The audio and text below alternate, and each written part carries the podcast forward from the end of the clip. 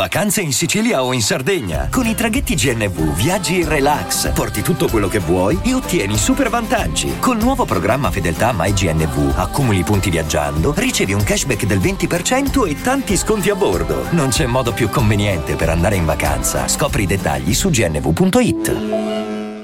Benvenuto nel podcast di Warren Buffett Italia. Curiosità, citazioni e metodo di investimento di uno degli uomini più ricchi al mondo. Ciao a tutti, sono Marco, gestore della pagina Instagram Warren Buffett Italia. Negli episodi precedenti abbiamo compreso il concetto di rischio e diversificazione, abbiamo visto le varie tipologie di asset allocation e oggi in questo terzo episodio parleremo dei mercati finanziari e gli strumenti usati per investire.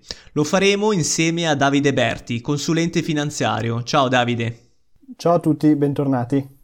Allora, Davide, innanzitutto volevo andare a definire cosa si intende per mercato finanziario. Allora, per mercato finanziario non intendiamo altro che il luogo dove avviene la contrattazione ed effettivamente lo scambio di strumenti finanziari. E gli strumenti finanziari possono essere di vario tipo e vanno, a seconda del tipo che sono, eh, danno vita a un mercato che è diverso. Se io ad esempio acquisto o vendo titoli azionari, lo scambio avverrà in borsa se ad esempio mi metto a comprare o vendere delle valute, mi ritroverò all'interno del mercato Forex. E come si può dire, il mercato nel quale io vado a investire è specializzato in aziona- azioni, obbligazioni, valute. E ce ne sono tanti nel mondo e sono diversi non solo per tipologia di strumento, ma anche per il luogo in cui effettivamente vengono scambiate le azioni, cioè il mercato americano è diverso dal mercato italiano, che è diverso da quello tedesco e così via.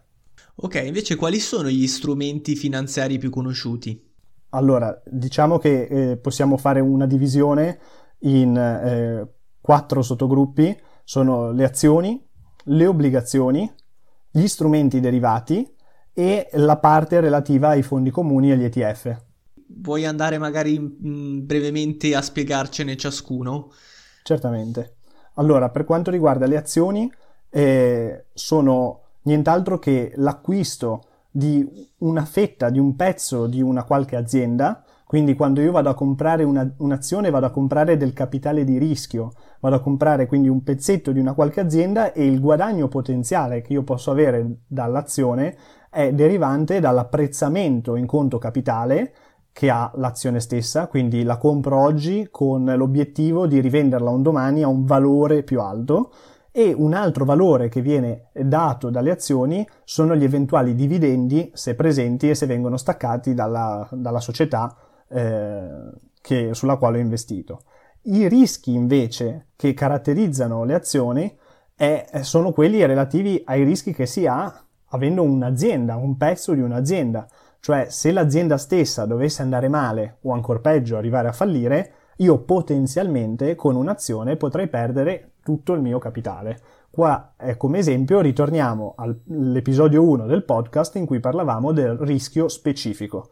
Eh, comprando azioni si ha anche un rischio specifico, guadagni che potenzialmente possono essere alti, ma possono allo stesso tempo portare eh, un acquisto di azioni alla perdita totale del proprio capitale. Quindi il rischio è collegato appunto al business dell'azienda, il rischio dell'investimento è collegato al business dell'azienda.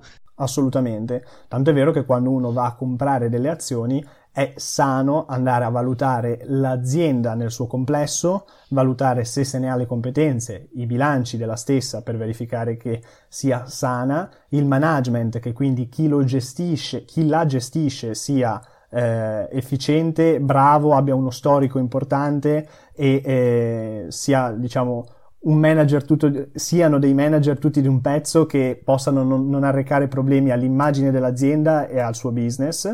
E oltretutto è fondamentale analizzare e contestualizzare il, la situazione economica generale, macroeconomica in cui va a operare la società e tutta la parte relativa ai concorrenti. Questo fa capire quanto andare a comprare un'azione se la, la, selezione della stessa è stata fatta in modo accurato, eh, accademico, diciamo, eh, possa essere sicuramente un processo lungo, complesso, e non eh, con delle certezze alla fine dell'analisi, in quanto i rischi di comprare singole azioni eh, e metterle quindi nel proprio portafoglio sono comunque alti, anche se l'analisi è fatta bene. Bisogna sempre tenerne conto. E invece per quanto riguarda le obbligazioni, che cosa sono? Allora, le obbligazioni non sono altro, eh, come avevamo accennato nell'episodio precedente, che eh, un prestito di denaro fatto ad esempio a un'azienda o a uno Stato, in quel caso sono i titoli di Stato, eh, in cui eh, in cambio del fatto di aver prestato del denaro al, all'ente, eh, lo stesso ci riconosce un tasso di interesse. Solitamente il tasso di interesse è tanto più alto, tanto più è rischioso l'ente al quale lo abbiamo prestato, e quindi eh, per quanto riguarda il modo in cui le obbligazioni possono darci valore, eh, è essenzialmente con il discorso relativo alla cedola, in più, se uno va a eh, comprare e vendere obbligazioni sul mercato, può avere anche un apprezzamento in conto capitale in funzione dell'andamento dei tassi, in funzione dell'azienda sottostante, se va bene o se va male, e questo provoca una, una, un innalzamento un abbassamento del controvalore dell'obbligazione. Eh, ciò che bisogna tenere sempre a mente comunque è che un'obbligazione è qualcosa che comunque è direttamente collegato al sottostante, ovvero a colui a cui prestiamo i soldi. Quindi pensare che comprando un'obbligazione uno non abbia rischi non è vero, perché se il sottostante dovesse fallire, non è scontato che ci sia la restituzione del capitale per quanto riguarda gli obbligazionisti che hanno prestato il capitale. Lo stesso vale potenzialmente anche per uno Stato. Ritornando agli episodi precedenti, abbiamo il discorso relativo al rischio paese. Per quanto riguarda il discorso relativo invece a un'obbligazione emessa da una società quale noi, dalla quale eh, ci facciamo pagare degli interessi per averle prestato denaro, lì parliamo di un rischio emittente. Ovviamente il rischio emittente, il rischio paese sono dei rischi più lievi di quanto sono ad esempio i rischi specifici collegati alle azioni, quindi le obbligazioni. Più, più rari, sono... diciamo, ecco. Esatto, sono meno eh, rischiose rispetto a, alle azioni, però allo stesso tempo hanno un rischio intrinseco e anche in questo caso, andando a selezionare delle singole obbligazioni sul mercato, comunque potrebbe esservi un problema di diversificazione e questo potrebbe dare problemi alla struttura del nostro portafoglio se le società emittenti, se gli stati emittenti delle obbligazioni scelte avessero dei problemi eh, nel futuro in cui noi deteniamo le obbligazioni. Per quanto riguarda invece l'altra tipologia di strumento finanziario, hai menzionato i derivati, giusto? Esatto. Allora, io li ho raggruppati tutti, eh, sono un, un argomento ampissimo, eh, molto tecnico, molto complesso e li ho messi tutti nella, sotto diciamo lo, lo, stesso gruppo perché tendenzialmente in questo podcast eh, li voglio semplicemente citare perché sono molto complessi, molto rischiosi, permettono di operare spesso a leva ed essere utilizzati con finalità speculative. E in verità eh, spesso sono eh, utilizzati con finalità di copertura ma eh, sono strumenti che eh, talvolta non si riescono neanche a eh, direttamente utilizzare perché la banca di riferimento magari non ha la possibilità di fornire certi derivati con certi sottostanti. Oltretutto sono solitamente utilizzati, eh, sono prevalentemente utilizzati dagli operatori professionali e ciò che consiglio è che tendenzialmente se iniziamo a sentire a par- iniziamo a parlare di eh, future, derivati, opzioni, lasciamo più perdere questa cosa e cerchiamo di concentrarci sulle cose più semplici e che comunque hanno maggiori probabilità di successo, perché fare, eh, diciamo in modo grezzo, fare dei soldi con i derivati non è scontato, non è facile e servono delle competenze molto molto eh, importanti per eh, riuscire effettivamente a gestirli con maestria, con capacità. Ok, quindi abbiamo visto che i principali tendenzialmente sono le azioni e le obbligazioni. Vogliamo magari andare ad esaminare nello specifico i rendimenti e, e di conseguenza i rischi di entrambi? Sì, allora per quanto riguarda le azioni eh, abbiamo detto che l'apprezzamento viene fatto in conto capitale e eh, l'eventuale dividendo, quindi il guadagno che può dare un'azione è derivante da questi, da questi due fattori. L'apprezzamento in conto capitale che può avere un'azione è potenzialmente illimitato, di conseguenza con le azioni vi è un grosso eh, potenziale guadagno, allo stesso tempo però vi è la possibilità di perdere l'intero capitale o di svalutarlo in, man- in, in modo eh, a livello percentuale molto molto importante se la società selezionata non dovesse andare bene e di conseguenza il riflesso eh, sui mercati finanziari della, della, dell'azione eh, sarebbe ovviamente un andamento negativo. Eh, quindi il rischio è quello di poter perdere tutto, c'è un rischio specifico, il guadagno è il relativo all'apprezzamento in conto capitale più l'eventuale dividendo. Per le obbligazioni invece abbiamo sì l'apprezzamento in conto capitale, ma talvolta non viene, non viene sfruttato, nel senso dalla, dall'investitore basic, ma eh, il rendimento è prevalentemente eh, derivato dalla cedola che viene staccata dall'obbligazione, eh, in quanto alla scadenza, che sia sotto o sopra la pari, viene comunque restituita eh, nella, nelle obbligazioni plain vanilla, quindi nelle obbligazioni standard, il eh, capitale che è stato prestato. Ovviamente il rischio è che se il sottostante, quindi se la società o lo Stato quali, ai quali abbiamo prestato il nostro denaro dovessero avere eh, dei problemi importanti e arrivare a fallire, non è detto che ci venga restituito tutto il nostro capitale, ma potrebbe essercene restituita una parte andando quindi a invalidare tutti i guadagni derivanti dalle cedole che abbiamo percepito magari negli anni precedenti o addirittura a non avere la restituzione del capitale anche in questo caso. Il rischio però ovviamente è molto più contenuto che rispetto a quello delle azioni. Hai parlato di cedola, vuoi magari spiegare brevemente che cos'è una cedola? Sì, la cedola non è altro che la percentuale di interesse che viene riconosciuta all'investitore per eh, privarsi del suo denaro e prestarlo alla eh, società che ha emesso eh, l'obbligazione eh, che ho in portafoglio. Per fare un esempio più pratico, eh, se io mi privo del mio capitale e lo 100.000 euro a una società che eh, ha emesso un'obbligazione al 3%, vorrebbe dire che io gli presto i miei 100.000 euro e ogni anno mi viene, mi viene, dato un tasso di interesse pari al 3% dalla società stessa, in quanto eh, io mi sono privato del mio capitale e la società ne sta beneficiando al costo del 3% anno. Il 3% anno è la cedola che mi viene staccata, su di essa io devo pagare eh, le tasse, le tasse che corrispondono al 26% del capital gain o comunque al 26% della cedola staccata per quanto riguarda eh, le, le, emissioni di, delle società e al 12,5% per quanto riguarda invece i titoli di Stato. Eh, è importante per quanto riguarda comunque il discorso relativo alle obbligazioni avere la consapevolezza che una cedola alta eh, può corrispondere a un rischio alto quindi bisogna fare attenzione a che tipologia di obbligazioni si vanno a sottoscrivere, perché andare a sottoscrivere obbligazioni con cedole molto alte in un momento come questo in cui i tassi sono bassi, sicuramente ci potrebbe essere sotto qualcosa. Ma il rischio qual è? Di perdere l'intero capitale o i mancati interessi? Con l'obbligazione? Sì.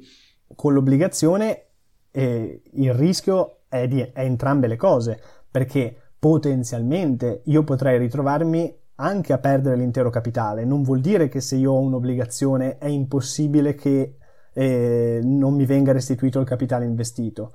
Probabilisticamente ho maggiori possibilità rispetto alla, alle azioni. Faccio un esempio pratico. Se una società eh, emette obbligazioni ed è quotata sul mercato, quindi ha sia delle azioni sia delle obbligazioni.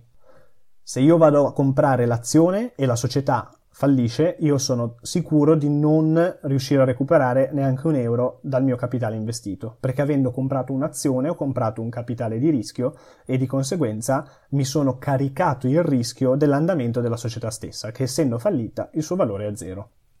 Per quanto riguarda l'obbligazione, allora tu hai prestato dei soldi alla esatto, società. Sono io che non caso. ho preso un capitale di rischio, ma ho prestato del capitale alla società, la quale, dichiarando fallimento, farà una liquidazione e verranno eh, guardati i bilanci e si vedrà quanto può essere restituito ai creditori della società che sono gli obbligazionisti, ovvero coloro che gli hanno prestato i soldi per far andare avanti l'attività dal punto di vista operativo. Quindi un azionista ha la certezza che con il fallimento di una società non riceverà eh, un euro indietro. Per quanto riguarda l'obbligazionista, dipende. Dipende dalla tipologia di fallimento che è stata fatta dalla società e dipende anche dal quantitativo di obbligazioni che erano state emesse e dalla tipologia di obbligazioni che erano state emesse. Questo discorso poi diventa più complicato, motivo per cui comunque sconsiglio di andare a selezionare delle singole obbligazioni sul mercato, eh, ma a seconda della tipologia di obbligazioni ve ne sono certe che hanno diritto di uh, restituzione del capitale prima di altre, quindi quando uno va a comprare un'obbligazione e quindi è un obbligazionista, non è detto che tutti gli obbligazionisti siano messi sullo stesso piano, ma ci sono degli obbligazionisti che hanno la precedenza nella restituzione del capitale. È un argomento più lungo, più complesso, ma che comunque ci dovrebbe far capire che comprare un'obbligazione sul mercato non vuol dire avere la tranquillità che ci venga restituito il nostro capitale e non vuol dire che si è esenti da rischi. Lo stesso vale per i titoli di Stato. Allora, invece per quanto riguarda le altre tipologie di strumenti finanziari, hai citato i fondi e gli ETF, ne vuoi parlare? Sì, certamente. Eh, per quanto riguarda eh, i fondi comuni e gli ETF, sono una tipologia di strumenti che hanno al loro interno eh, delle azioni e o delle obbligazioni. Il eh, funzionamento di questi strumenti eh, possiamo immaginarlo come se fossero dei grandi secchielli dentro i quali vengono messi i soldi di tanti risparmiatori, di tanti investitori e poi lo strumento stesso, che sia tramite la gestione eh, attiva di un fondo comune o quella passiva di un ETF, e delle quali poi approfondiremo nella, nel prossimo episodio, va a comprare un grande quantitativo di azioni e o obbligazioni sul mercato, eh, avendo quindi un effetto benefico dal punto di vista della diversificazione. I guadagni che eh, derivano dall'acquisto di un fondo comune o di un ETF eh, possono essere un apprezzamento in conto capitale, più eh, eventuali cedole o dividendi se previste dal fondo comune o dall'ETF. Per quanto riguarda invece i rischi, eh, ci troviamo dinanzi a una diversificazione eh, molto elevata, di conseguenza è molto molto molto improbabile vi sia una perdita completa del proprio capitale, abbiamo però ovviamente un eh, rischio sistemico dove eh, la volatilità del, fond- del, del NAV, ovvero del net asset value, del valore del fondo comune oppure dell'ETF eh, varia nel tempo in funzione della, dell'andamento di mercato e del paniere di titoli che lo compongono. Ovviamente bisogna saperli anche selezionare, ecco, non vanno scelti a caso e quindi assolutamente, non vuol dire che comprando un fondo, un ETF, uno ha investito nel modo corretto, assolutamente.